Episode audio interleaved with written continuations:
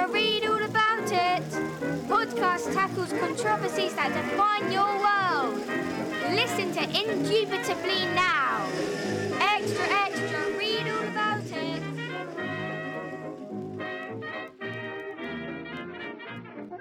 Oh my God, Kelly, the Oscars. So exciting. You're seriously excited about awards for movies? No, actually not not really. I was trying to be energetic for the podcast. Oh, that's admirable of you.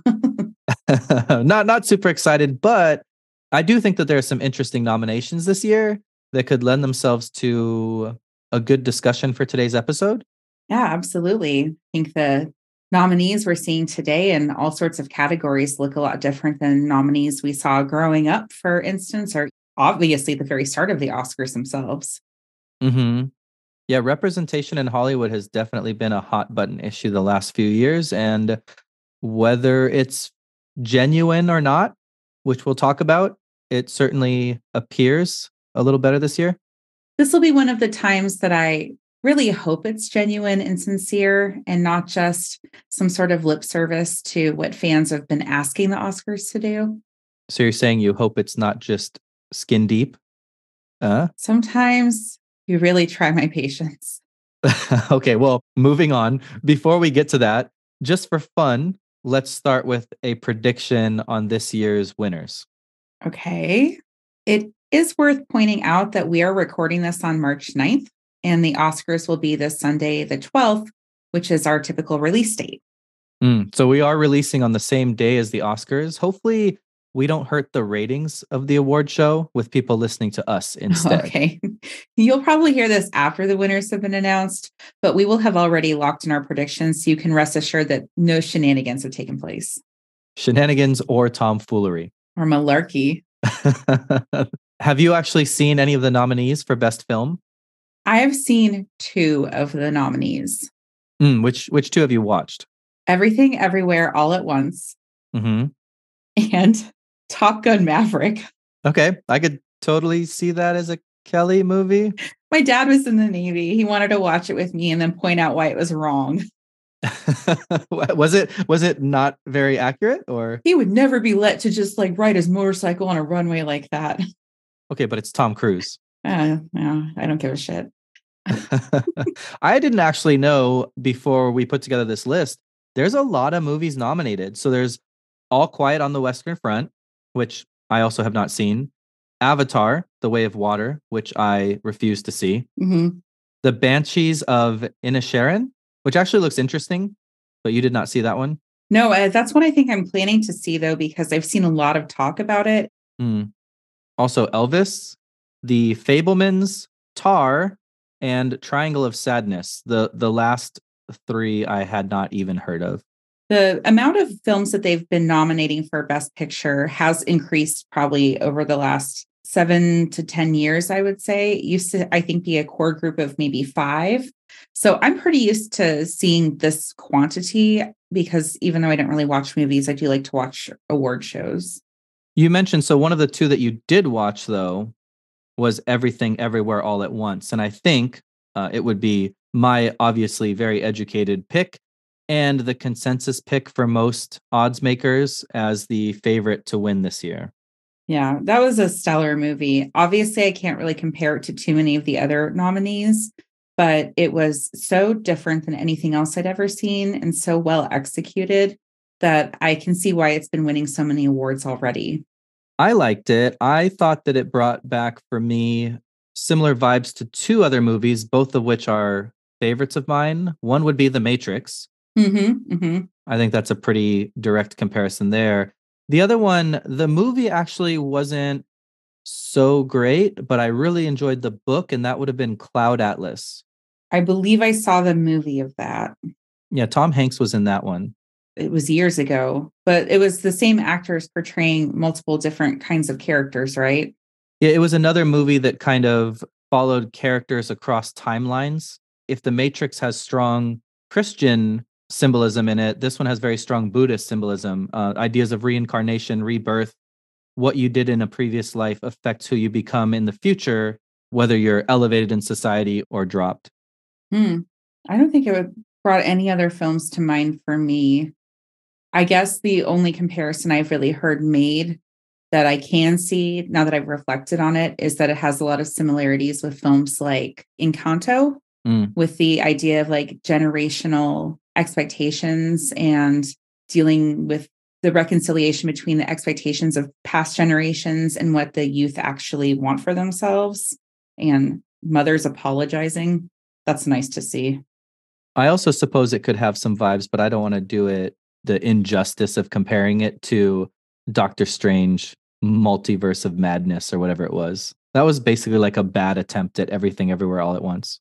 That one was really awful. I like Marvel movies so much. They're like popcorn to me, fittingly, movies, popcorn. I get it. But that it. one, that one was, I think, just so cheesy, and the effects were just poor quality. Not a not a great Marvel movie. You didn't like Zombie Cumberbatch? I didn't like anything about it.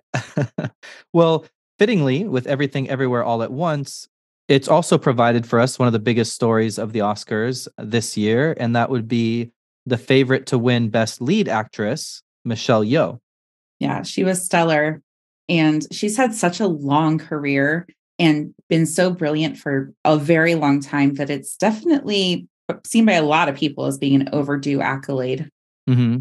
And speaking of overdue, she would also be the first woman of color to win in two decades. Pop quiz. Who was the last one?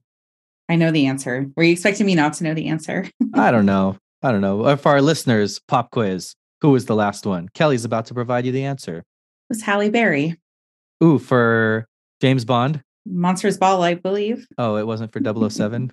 A friend of mine lent me the DVD of Swordfish like 25 years ago and was like, You have to watch this. Halle Berry's topless in it. I never watched it. And I think that that DVD got thrown away. Sorry, Halle Berry. and not just Michelle Yeoh, but also her supporting actor, Ke Huy Quan, is the favorite to win Best Supporting Actor. This is another story about things that may have been a long time coming as well.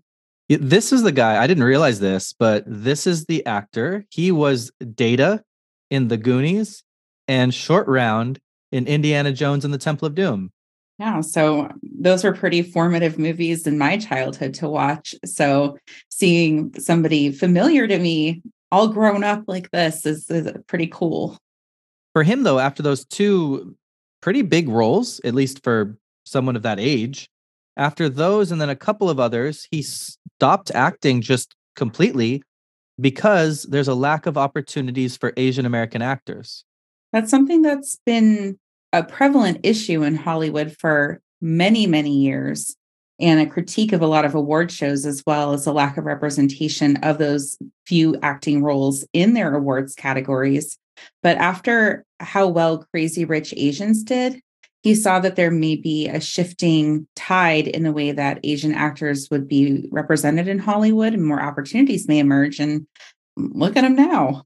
Mhm. And this is, I think most people are saying part of why he's favored to win, not not trying to take away from the performance itself, but Oscar voters love a comeback story. And so it's not just the performance that they vote on when they're deciding the winners of these awards, but so much of it is the personal or societal narratives behind the actor. So, not only is his story a big part of why he is expected to win, but it's a perfect segue into what we are talking about today, which is representation in Hollywood. Mm, or like you just said, maybe lack of representation in Hollywood is a better way to describe it. Oh, are you going to be the cynical one today? Aren't we both usually the cynical ones? That's true. As cynical as we might be, though, we have reason for hope. In recent years, we have seen breakthroughs for diversity in the movies that are being produced. You mentioned Crazy Rich Asians. We also have some pretty big, we talked about the Marvel movies, pretty big Marvel blockbusters in Black Panther, Shang-Chi. Also, some more interesting movies like Jordan Peele's contributions of Black representation into the horror ish genre, I'll call it, with uh, Get Out, Nope, and Us. You know, they're not really horror movies because I actually was able to watch them and sleep afterwards. That's why they've got the ish tag. They're sort of an interesting mix of horror, sci fi, etc. psychological thriller to some degree as well. Yeah. Mhm. I mean, very well done. I've enjoyed all of the movies that I've watched of his. Mhm. So we have black representation, we have Asian representation. Let's keep on the uh, representation train. What other what other people are represented? How about people from the Latino community? Well, uh, I guess we have the Machete franchise, the the best of which is obviously Machete Kills in Space. It's offensive that he didn't win an Oscar for that.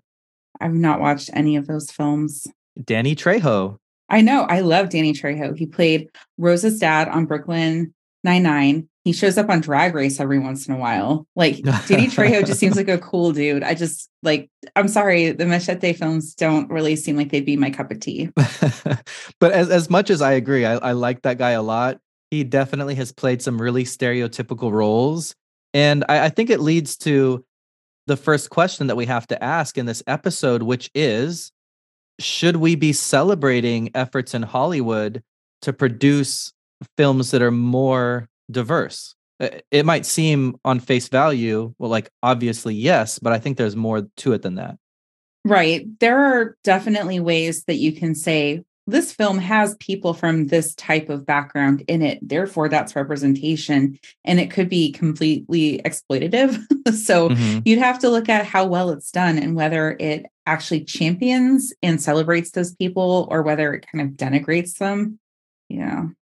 And I think that we should probably start. Obviously, there was representation before this, but maybe the movie that really brought this to the forefront in terms of a, a mega hit blockbuster Hollywood movie recently was, we mentioned already, Crazy Rich Asians.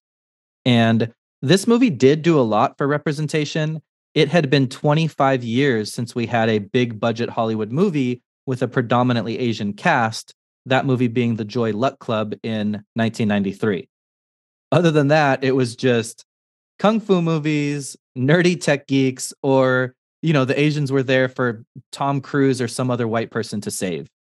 Knowing that the Joy Luck Club is 30 years old is making me feel weird things about my age right now. I definitely watched that movie when I was younger. Mm. This movie, we had Constance Wu as the, I'm going to say just normal main character. You know, she wasn't a kung fu expert, she wasn't a hacker. She was just a person that happens to be Asian. Yeah, I'd say it's probably a pretty fair classification. She's an Asian American character, grew up in the States. hmm She wasn't put there because she fits some trope, which I think is a big deal. hmm And then alongside her, we have Henry Golding as the leading man, and which is again interesting because I'm gonna say it, he's a sexy dude. He's not what sometimes would portray as a, a feminized Asian, or again, he doesn't fall into some of the tropes that Asians are typically used for in movies by directors. Yeah, a lot of the outcry about the representation of Asians in film have to do with the fact that Asian men, especially, are never given that kind of, I don't know, heartthrobby role. hmm He's here as the hunk of the movie. hmm So what's interesting here though is that this movie is not without I'm going to say complaint, but we would be doing ourselves a disservice not point out the fact that he is half white. His background, he's British and Malaysian. Does that matter? That starts to go into some very uncomfortable territory because there are plenty of actors who we consider actors of color as well, who are not 100% non white people. Halle Berry, for instance, I believe has a white mother. hmm the important thing I think is that he's cast in playing a character with a specific demographic background, and the audiences are receiving him as that character. And I guess it doesn't matter because that is the extent of how complex that relationship has to be. Hmm And I don't want to take anything away from him because he has actually made comments about, you know, his his own background, saying that he got some criticism of, okay, maybe he's quote not Asian enough to play this particular role, but he was also cast in a GI Joe movie, Snake Eyes, where in the comics originally the character Snake Eyes was blonde and white happened to be a ninja and maybe a little bit problematic that they tapped into the half Asian guy to play the ninja. Like, we're going to put representation in, but like we talked about earlier, it's going to be in the most tokenistic fashion possible. Again, he he's definitely struggled with this in the past, so this is not a criticism of him in any way. But I'm curious as far as the directors are concerned, or you know, capital H Hollywood is concerned. Is it an issue that if they do want to put the hunky leading man into a movie, they feel the need to tap somebody who isn't 100% from an Asian background, but is also half white? Does that water down the importance of their gesture for for making this predominantly Asian movie? I think there are a few relationships that would have to account for how we feel about that. For starters, he as the actor himself is agreeing to play this part and he has to reconcile the character and his own background and see whether or not he thinks it's either tokenistic or it actually is representative. And then you have to ask what are the motivations behind casting him specifically? Was the director trying to find somebody who was partially a white person to play a, an Asian role, or was it actually like on the merits of his acting? They wanted somebody who, yes, was believably from Asia, but overwhelmingly they wanted the acting quality of this person more than they cared about his parentage. Mm-hmm. And then how the audience receives it as well. We can say that it's tokenistic or we can say it's representative, but we're actually not the ones who get to arbitrate that.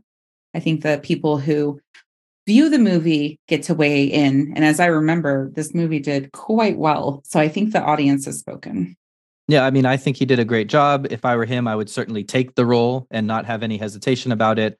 But again, if we're talking about representation and trends in Hollywood, I, at the same time, I think it's interesting to at least point out the specifics of this circumstance. Overall, though, I think Crazy Rich Asians is considered a win for representation and set the groundwork for some of the other movies that we're going to be talking about.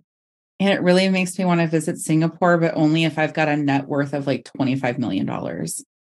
and maybe go back and uh, watch Joy Luck Club again. That was 30 years ago. Yeah, I think that took place in San Francisco too. I can't remember. I'm old.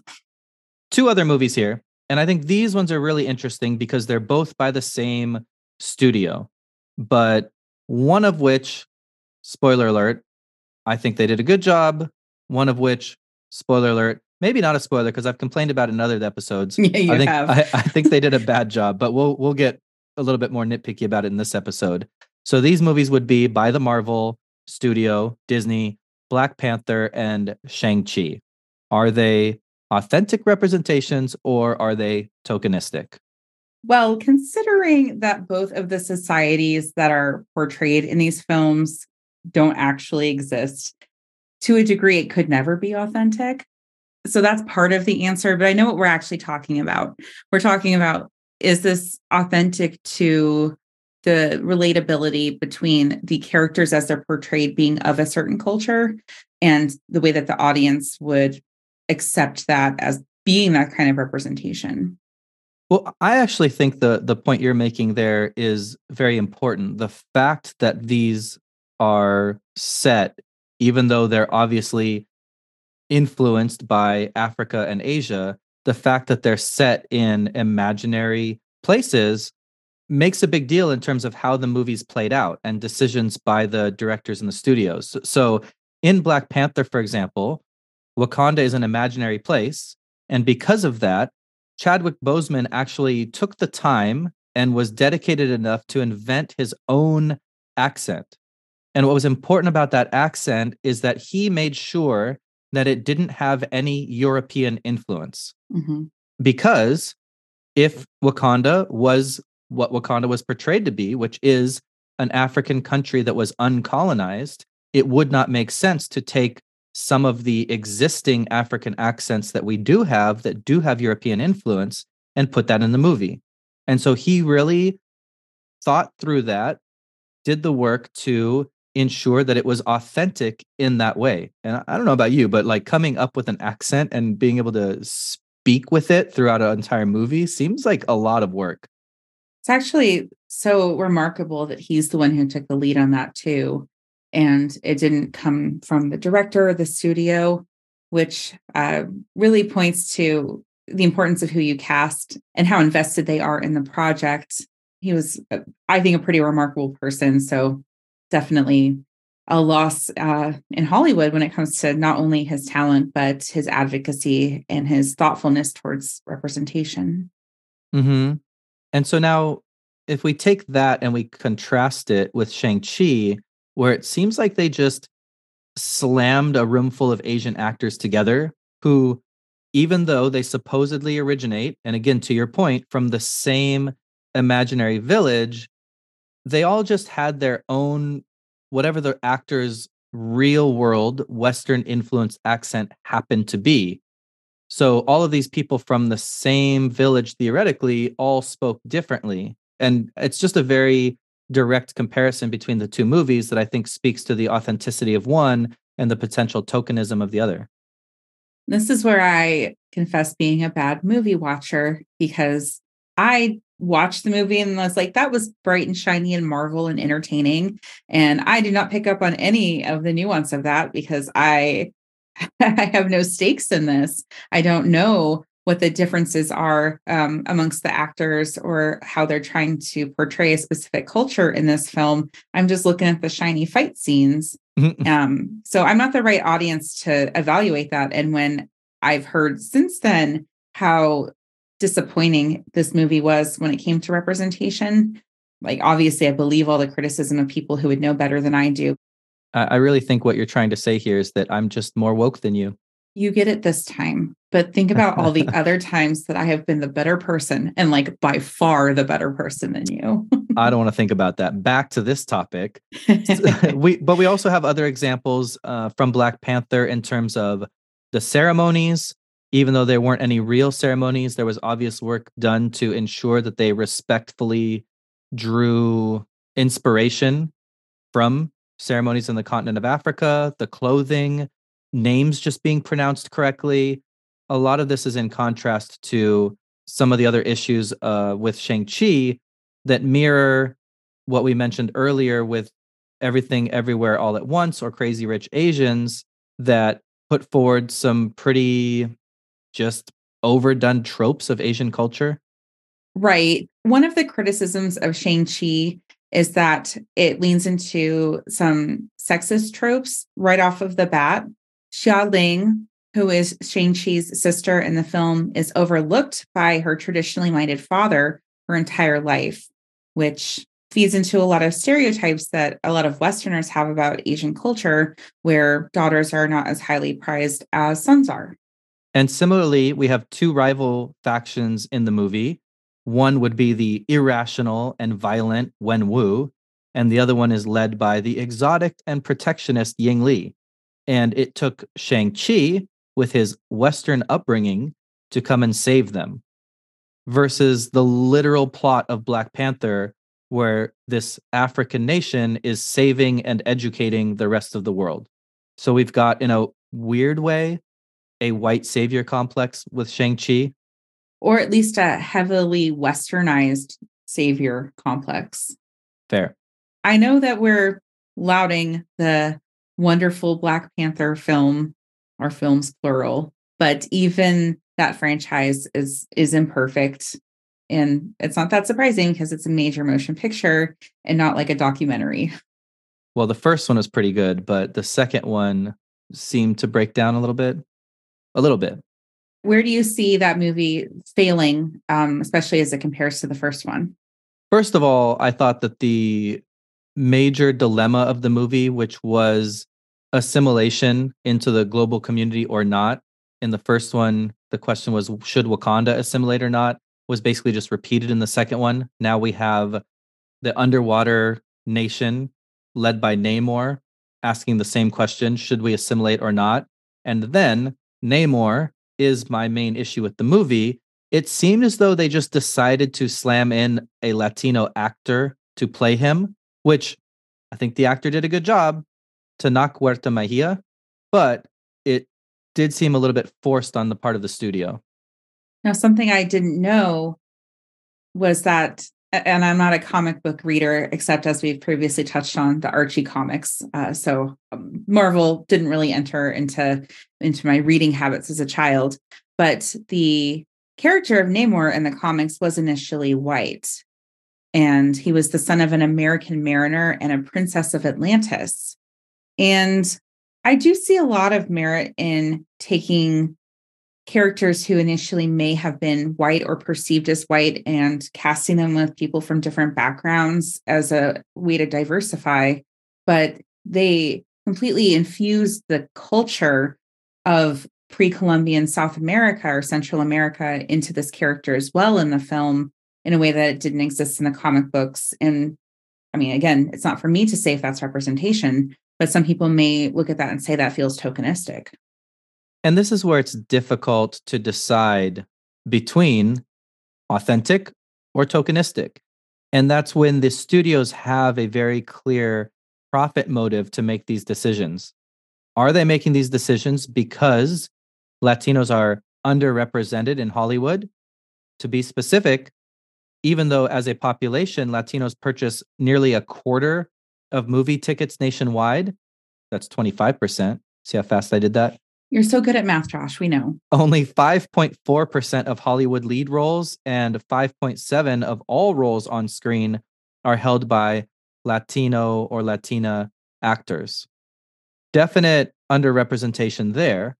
That being said, during the release of the first Black Panther film in 2018, 65% of moviegoers were non-white and that movie ended up making 1.3 billion with a B dollars.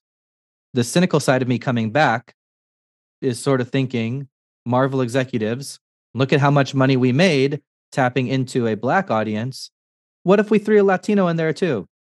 And if the audience bites, if they take that bait and they decide that they want to watch that film and they enjoy it and they put their money into viewing it, is that what determines whether or not it was tokenistic? Hmm. And to be clear, I don't have the answer to that question, right? We don't know what the motives of Marvel Disney executives were. And for all intents and purposes, the representation of the South American, again, it was a it was a made up place, but obviously drew inspiration from Central South America. The treatment of it was pretty good. So no major issues there, but that's kind of the question is even if they do a good job of it, if the reason they're doing a good job is because they, being a predominantly white owned and run company, want to make a bunch of money off of non-white cultures, actors, etc. Even if they do a good job, is it a good thing? I think I would prefer, and again, I'm saying this as a white person. I think I would prefer seeing more diverse films altogether.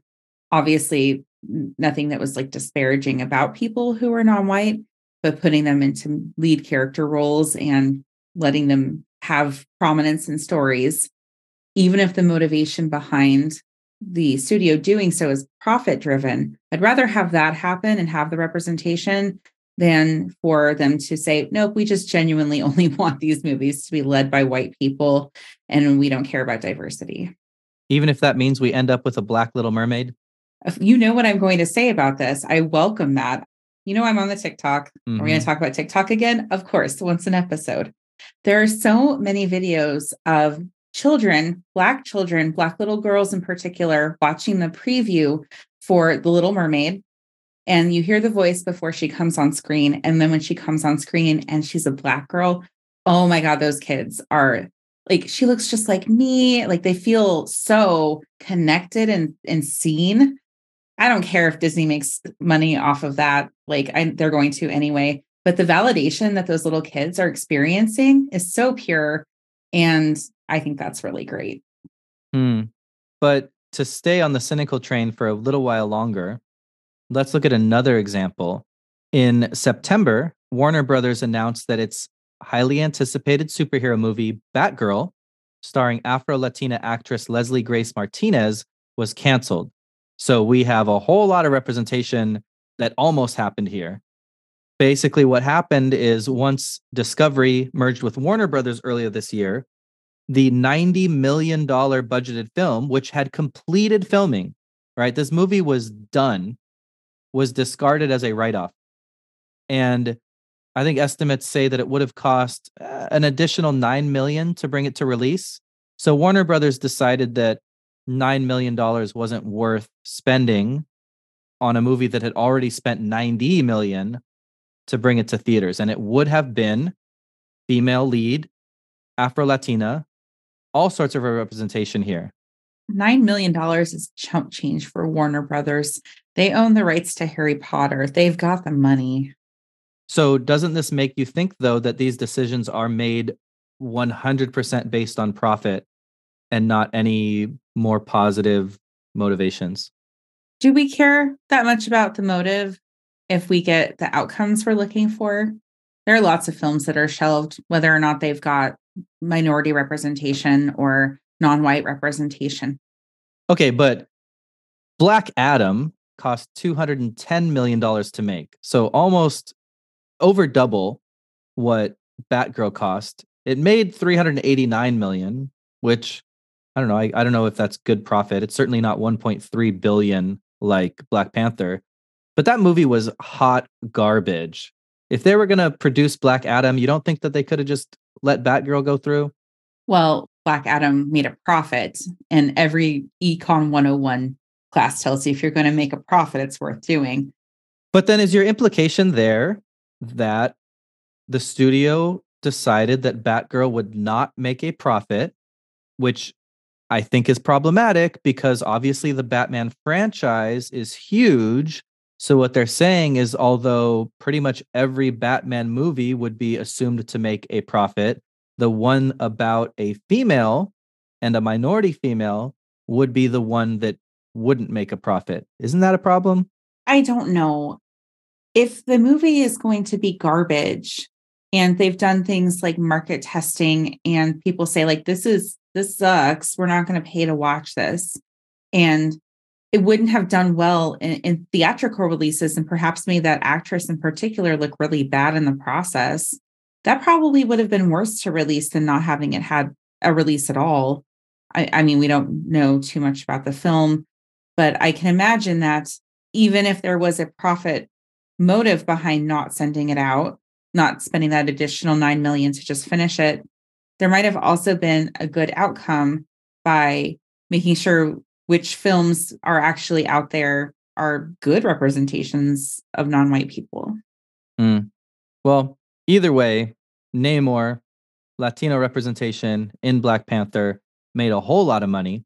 So, like you said, regardless of the motives, we got diversity there, which again, maybe is a step forward because most of the time, what studios do is not produce a whole movie for a minority demographic, but they just sort of throw the token minority character into the white dominated movie. Watched one very recently that had that exact same thing happen. Which movie was that? Watched Free Guy. I was just going around and I saw that it was on uh, the Disney Plus app, and I'm like, oh, that looks like it might be fun. And there were absolutely characters in there who could have been played by non white actors. And there were a couple of non white actors, but they were given like secondary and tertiary roles and the main characters were obviously played by white people because that's the dominant way that Hollywood works. So in these instances where we have a predominantly white movie but minority characters, we have a lot of the same questions as that what we just asked for movies in general. But also, I think that there's some specific ones that relate to other identities as well. Starting with race, if we had a movie about Martin Luther King Jr., it would be real hard to cast an actor who isn't black. But if we have a movie like Milk, which was about Harvey Milk, the first openly gay elected official in California, you don't necessarily need a gay actor to play a gay character. And in, in this case, specifically, Harvey Milk was played by Sean Penn.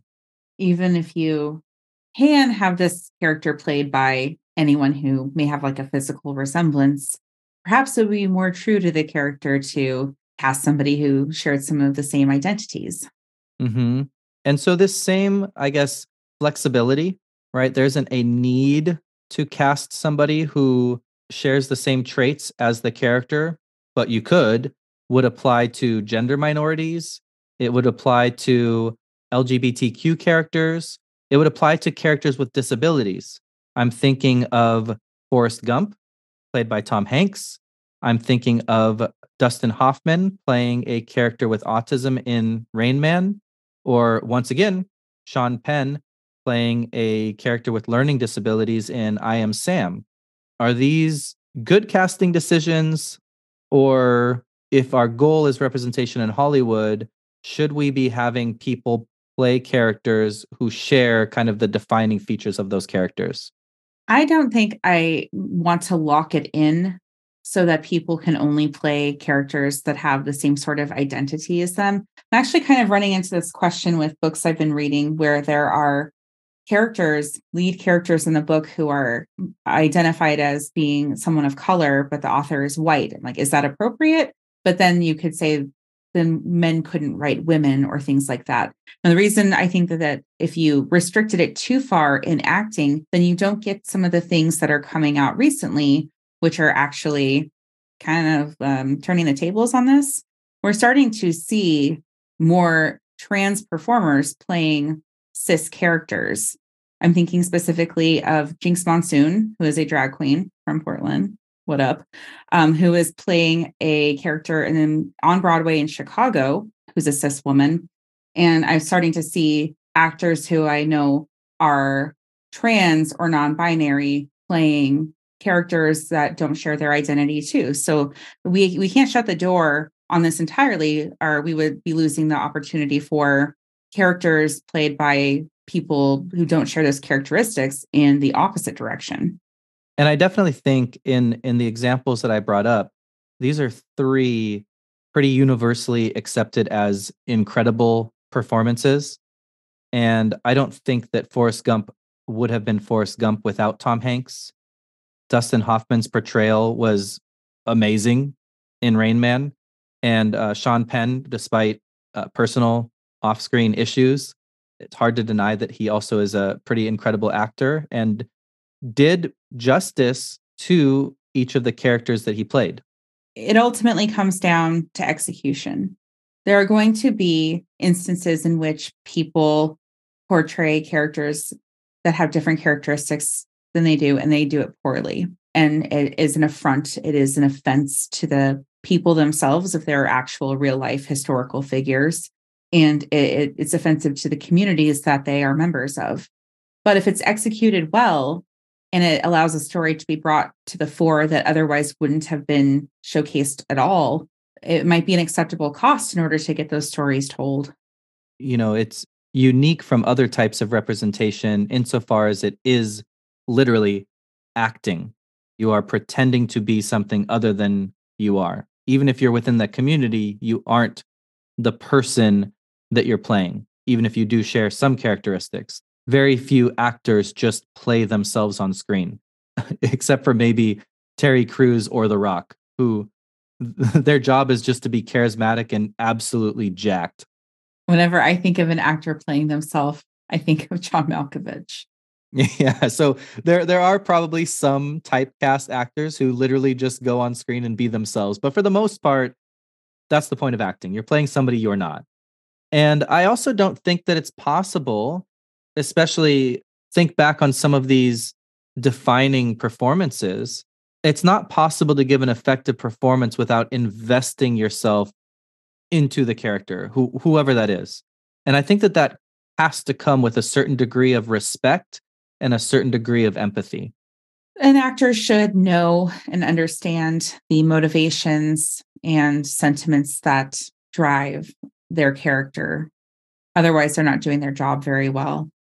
But at the same time, if you are trying to play a trans character, for example, and you're trying to portray the thought processes, the mannerisms, the way of speaking, the way of thinking that comes out in a performance, at a certain point, you, are never going to get as close as an actual trans person. Same thing with a character with a disability. If you have lived your whole life in a wheelchair, if you are blind. A deaf character uh, in A Quiet Place, for example, they cast Millicent Simmonds, who is a deaf American actress, to play the deaf daughter of John Krasinski. And I don't know. I know there's some amazing actors out there, but I just I'm hard pressed to believe that any of them would be able to capture the nuance of somebody who has lived this their entire life and is also a talented actor to the same quality. I think we can agree that the preferred outcome is that these types of characters are played by people who share their identities or situations. But when that isn't always possible, because studios are going to studio and they don't always think with empathy or social consciousness, the compromise I guess we have to accept is if we want to see these characters, sometimes we're going to have to see them portrayed by people who are not indicative of that community or share those types of struggles or conditions or a life story. So I feel like thus far in the episode, our answer to, to basically everything has been well, could be done well, could be done poorly. Is that the moral of this issue? Or do we have ways of helping push things in the right direction so we get more Black Panther, less Shang-Chi? Well, what's one of my favorite things to say? Vote with your dollar. If you want to see more representation in Hollywood, don't partake of Hollywood's products until they give you what you want. But people seem to be voting with their dollar that they're satisfied with the way things are going right now. Um, so once again, my little solo boycott of one person is not going to probably do very much. Right. And I mean, I, I, guess that that goes two ways. On one side, this is a business. So, like you said, studios are going to studio, and no business has an obligation to further social causes, but we also don't need to watch. I think that there's a downside to that too, though, because we did bring up Batgirl. And if studios' motives are profit based and they don't think that people are going to watch any particular movie, we might be losing access to interesting stories, authentic representations, diverse casts that we might have gotten otherwise. I think that's unavoidable by the nature of these films will not get made if there's no monetary reason to do so. They're not charitable organizations. I guess that's where indie films come in. They still need money. Hmm. One thing I think is important to talk about we're obviously addressing this subject today because of the Oscars. And the Oscars, we have best film, leading actor, leading actress, etc. One that I think is pretty well respected at the awards ceremonies, but maybe not thought about as much throughout the rest of the year is the director, best director the person making the movie, even though you don't see them, I think is very important, right? It's the the actors are the ones that get the fame, they're the ones on screen, but with a certain few exceptions, obviously. Directors sometimes I think are looked over. That's why more directors should actually be in their movies, like Kevin Smith. Quentin Tarantino. Yeah, exactly. and uh, but I think that that they might be where the answer lies because as opposed to a movie maker whether it's the studio director producer what have you the people with the actual power as opposed to white people hiring minorities to make them money and then profiting off of those performances you have somebody that's actually invested not just in the profit motive but also maybe in ensuring that a movie is produced or a culture or community is portrayed in an authentic respectful way I see what you're saying about there being a level of control and a level of thoughtfulness that can come from the directors of films. However, a lot of the directors are still confined by studio expectations, producers who are bankrolling the film and their expectations. So while they have a degree of creative control, I don't think it's absolute maybe we need a i don't think this exists maybe we need a best producer award at the oscars too. The best picture award kind of is the best producer award because the producers are the ones who actually get to like get the trophy. No that just that just means that the producer picked the right people to make them a bunch of money. Yeah so best producer. You don't watch enough award shows. Mm, i think it's different because like we've talked about, there's a lot of very profitable movies that are very problematic in terms of their portrayals of people. Even though they made a ton of money off of it, you had, at least in terms of what we're talking about today, the wrong person producing the movie. That's why we all need to become very wealthy and then we'll fund the films that we want to see. And you're not going to watch any of them because they're going to be like very boring suffragette films and shit like that. you're probably right. I'll stick with my Black Panther movies. Sure. Going back to our original movie that we have as our favorite to take home all the stuff in the Oscars, Everything Everywhere All at Once, I think this is a good example. The co directors, but one of which is Daniel Kwan alongside Daniel Scheinert, seem to care about the way that the actors, first of all, who the actors are, the way that the actors portray their particular characters within the movie. And so from the top down, this movie seemed like an effort to put forth diversity into Hollywood in an authentic way. I wonder how hard that film was to sell to a studio because not only does it defy a lot of expectations of who the main cast would be, mostly non white characters, but the story is just so bananas that I'm at the pitch meetings for that. We're like, no, believe us, the the bagel has a real purpose in this. the hot dog fingers have a real purpose in this. The two rocks are the ones that should be getting the best actor awards. That was devastating. The two rocks, devastating. I need to watch it again. I watched it. That was the first movie I'd seen in an actual theater since COVID began. Mm. It was kind of a living room theater. And I went with like a friend, coworker. We don't work in the same department anymore. And I'm sitting there like trying not to cry in front of my coworker during mm-hmm. that film. It was a kind of a um, gut wrenching film. Mm. But right. So some of the more positive portrayals that we've talked about throughout this episode, you can look to the directors or producers. We have Daniel Kwan.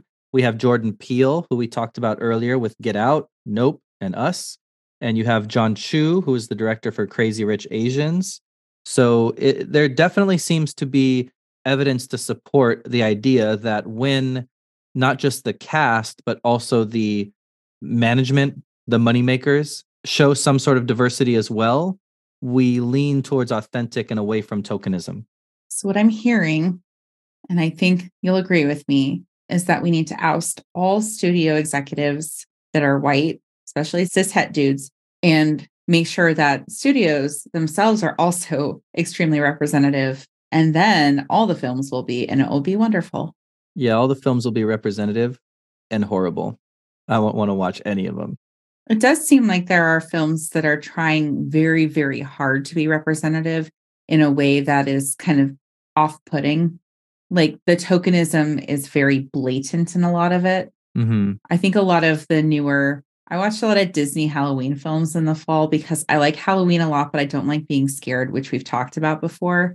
And it seems like they do everything they can to make sure that every single character occupies like at least two different identities to the point where it seems like an unnatural concentration of specific identities in this one little like northeastern small town high school. Right. Did, didn't this start with the Mighty Morphin Power Rangers? What do you mean? You had the blonde pink ranger you had the asian green ranger you had the black dude that played the gold ranger whatever etc but you would just see every ranger had to check a box in terms of identity to be on the team. But that was only like five people. I'm talking about how like i do not believe that there are that many kids with all of these extremely niche identities all attending the same high school. That'd be a dope high school to attend though it could be Nevermore, Wednesday's high school. I have not watched Wednesday yet. Whoa, wow. So I actually, I know it's not a movie, but I think it's an interesting example, obviously insanely popular. I don't think it got enough credit for how feminist it is. I, I got to watch it and see if I agree with it being a feminist production. When you watch it, go ahead and apply the Bechdel test to it. And I think it crushes every standard that that test puts out. The Bechdel test was kind of a joke. Alison Bechdel is a comic book, graphic novel author, artist from the 80s is when she predominantly started publishing. And she had two characters talking about what kind of films they wanted to watch. And they talked about a test about whether or not it was worth seeing. And the baseline of that test is that it had to have two female characters who are named and they have to speak to each other. And it has to be about something other than a man. So, something as simple as in a Marvel film, one named character, let's say Captain Marvel herself, talking to Black Widow, and they're saying, Oh, I like really like your nail polish color. Where did you get it? Oh, I got this one at Sephora. And then that's how you pass the Bechdel test. it's such a low bar. It's such a low bar to pass. And so many films can't. And I think a lot of films say, oh, we passed the Bechdel test, job done. It's an insufficient form of representation, especially because there are more than two genders. well, I think that Wednesday crushes said Bechdel test. I'll leave you up to decide when you watch it. But I think as as simple as that test might seem, it does speak to just the level of tokenism that happens in Hollywood, whether it's the silver screen or whether what's the TV called? The mini screen, the boob tube. Okay, dad. anyway, I think if you were to imagine what a minimum level of representation would be to cross over from tokenism to authenticity, it would be interesting to apply that to all of the various identities or communities that we've talked about in this episode and see how Hollywood does in general, how often it gets it right, how often it doesn't. Doesn't get it right a lot. I think we can agree on that. There are a lot of changes that may or may not happen as a result of whether or not they're profitable, but award shows have a pretty good degree of control over how studios produce work. And one of the things that award shows could entertain doing differently would be, in addition to nominating more people of color, a big step would probably be dissolving the differentiation between actor and actress in the acting categories and just overall maybe having a best performer category. Not only because the artificial distinction between men and women leans heavily towards the superiority of men, like women couldn't compete with men, so they had to have their own class to compete in, but we're also seeing more non binary characters or people with um, gender nonconforming identities who would be kind of locked out of those categories or forced to choose under which category to submit their work in a way that might cause gender dysphoria. So maybe we should just do away with that altogether. Hmm. Would we have two winners every year? Being nominated is kind of like winning if you think about it. That's loser talk they could still have a, an overall winner make the award shows shorter too. And everybody loves that. That's true. You know what category I think should be added to every award show? Are you going to say something like the best performance by an animal? Oh, no, but that would be a good one. I would definitely enjoy that. I'd probably tune into award shows if that was a category. what would you actually add though? Best podcast of the year. There are podcast awards. Oh, what? Why haven't we got one? I know, listeners, why haven't we gotten one? You can tell us by contacting us at our social media at Twitter and Facebook at Indubitably Pod and let us know why you've let us down two years in a row. Explain yourselves. we are very representative. Uh-huh. We're two white people. How much more diverse could we get? I'm a woman. I play a conservative on this show. Sometimes. Maybe if we had more people that have rated us, we would be nominated for some of these awards too on Apple Podcasts or Spotify. Yeah, a five star rating would make me feel probably as important as Michelle Yeoh. mm. Make us feel as wonderful as the entire cast of Everything Everywhere All at Once will when they win all of the awards today. I'm not allowed to watch the Oscars because Shitty Kitty is upset that there isn't a category for her yet. And so she forces this household to boycott. What kind of film does Shitty Kitty want to be in? Oh, horror for sure. In fact, in fact, here you go. For those of you that go to our Facebook and Twitter, I will post a short film, horror film that I directed of my cat. Shitty Kitty. And you can let us know if it was an Oscar worthy performance. Josh sent me this film right before I went to bed the other night, and I just had to replay this over and over again while I was trying to fall asleep. That was very cruel of you, Josh. All right. So, for our listeners, watch the Oscars, listen to the episode, see how we did with our predictions, then go to our Facebook or Twitter and watch what should have been Best Director, Best Film, Best Leading Actress, and Best Animal Portrayal in a film Oscar victories. Well, there's always next year. Everything that comes out right now goes to the 2024 ceremonies, so there's hope yet for Shitty Kitty. I'll post pictures of our trophies when we get them.